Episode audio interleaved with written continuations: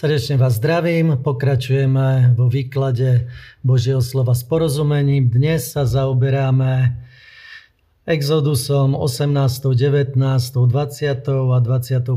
kapitolou. Takže celý, celý priebeh sa nám teraz odohráva pri, na púšti Sinaj.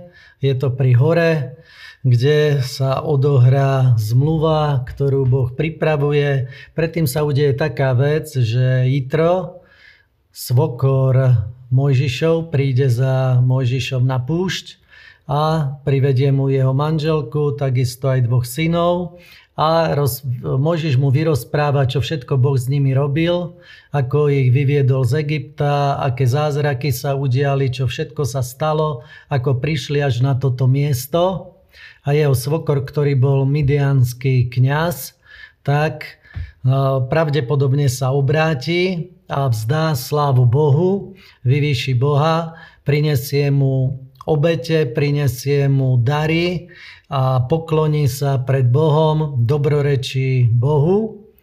A na to sa zíde takisto a prídu aj starší z Izraela, spolu si úctia Jetra, čiže svokra Mojžišovho a na druhý deň Jetro sa pozera, čo robí Mojžiš cez deň a on sa venuje Izraelcom a súdi ich spory, ich problémy od rána do večera. Toto bola jeho záležitosť, lebo každý s niekým niečo mal a Mojžiš bol ten, kto to rozsudzoval.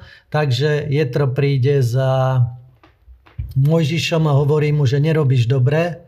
Keď toto budeš robiť, unavíš sa a nebudeš môcť robiť tie veci, ktoré máš, preto urob to, čo ti hovorím a Boh bude s tebou.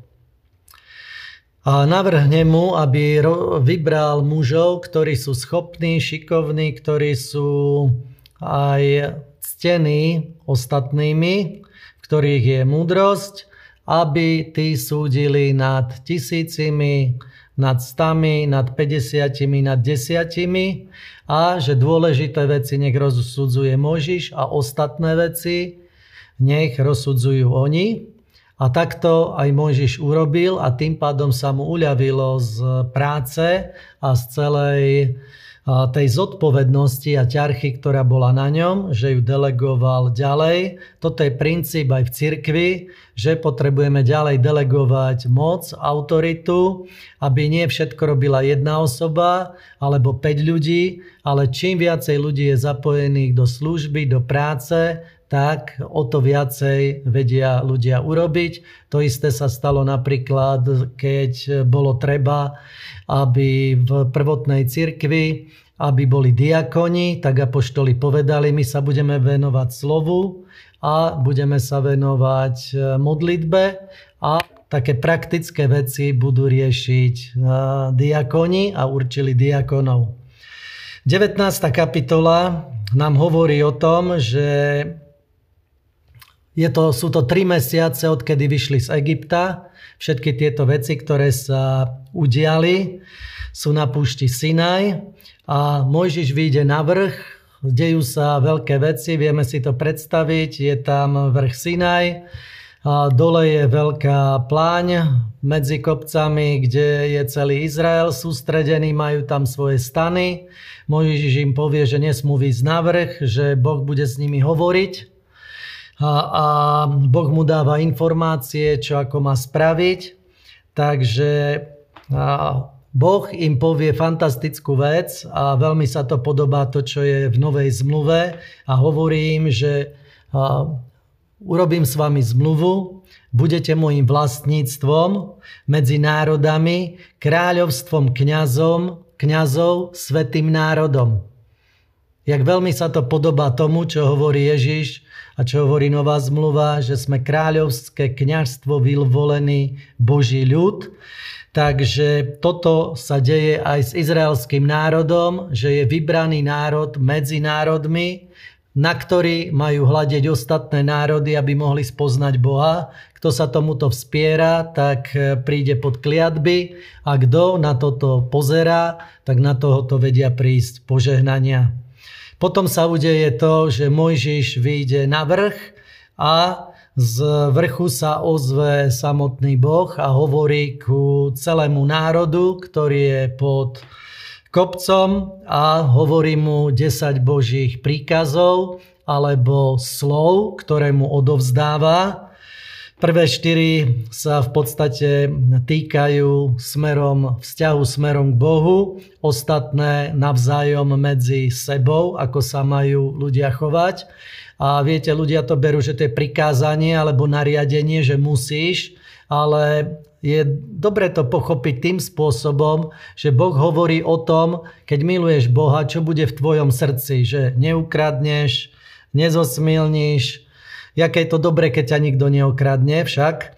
Takže keď sa budú takto ľudia chovať k sebe, tak to môže byť len dobré. Takže nie je to, netreba to brať ako príkazy a nariadenia, lebo Božie slovo hovorí, že nikto nevie naplniť literu, ale zákon je duchovný a preto duchovný človek ho vie naplniť zo srdca a nie preto, že musí, že je to príkaz a že je nejako za toto naháňaný alebo perzekuovaný Bohom. Takže odznejú tieto pravidlá pre život a slávnostne to Boh hovorí sám Izraelu. Keď sa vrátia naspäť, tak e, Boh vlastne vybuduje autoritu Mojžiša, lebo všetci Izraelci hovoria, radšej ty Mojžiš k nám hovor, len Boh k nám nech nehovorí, tak sa ho báli a tým pádom Mojžiš dostáva autoritu, že ho všetci berú vážne.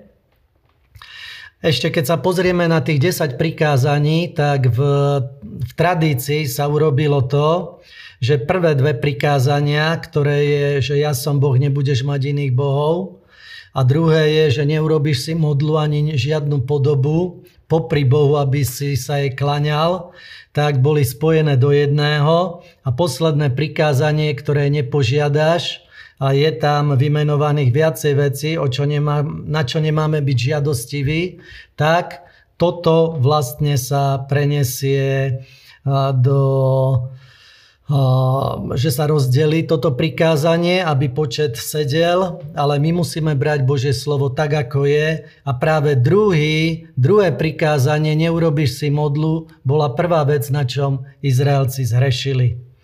Potom tam máme ďalšiu kapitolu 21, ktorá hovorí o zákone vykúpeného otroka. A tento zákon je fantastický v tom, že hovorí, že keď niekto povie, že chcem ostať u, otrok, u svojho otrokára, ten, ktorý ma kúpil, tak je to práve preto, lebo keď miluješ Boha, tak sám zo svojho rozhodnutia sa staneš odovzdaný Bohu, budeš ho nasledovať a toto vie urobiť len ten, kto vie, že jeho pán je dobrý a chce s ním ostať na veky a toto je aj naša zaviazanosť voči Bohu. Buďte požehnaní.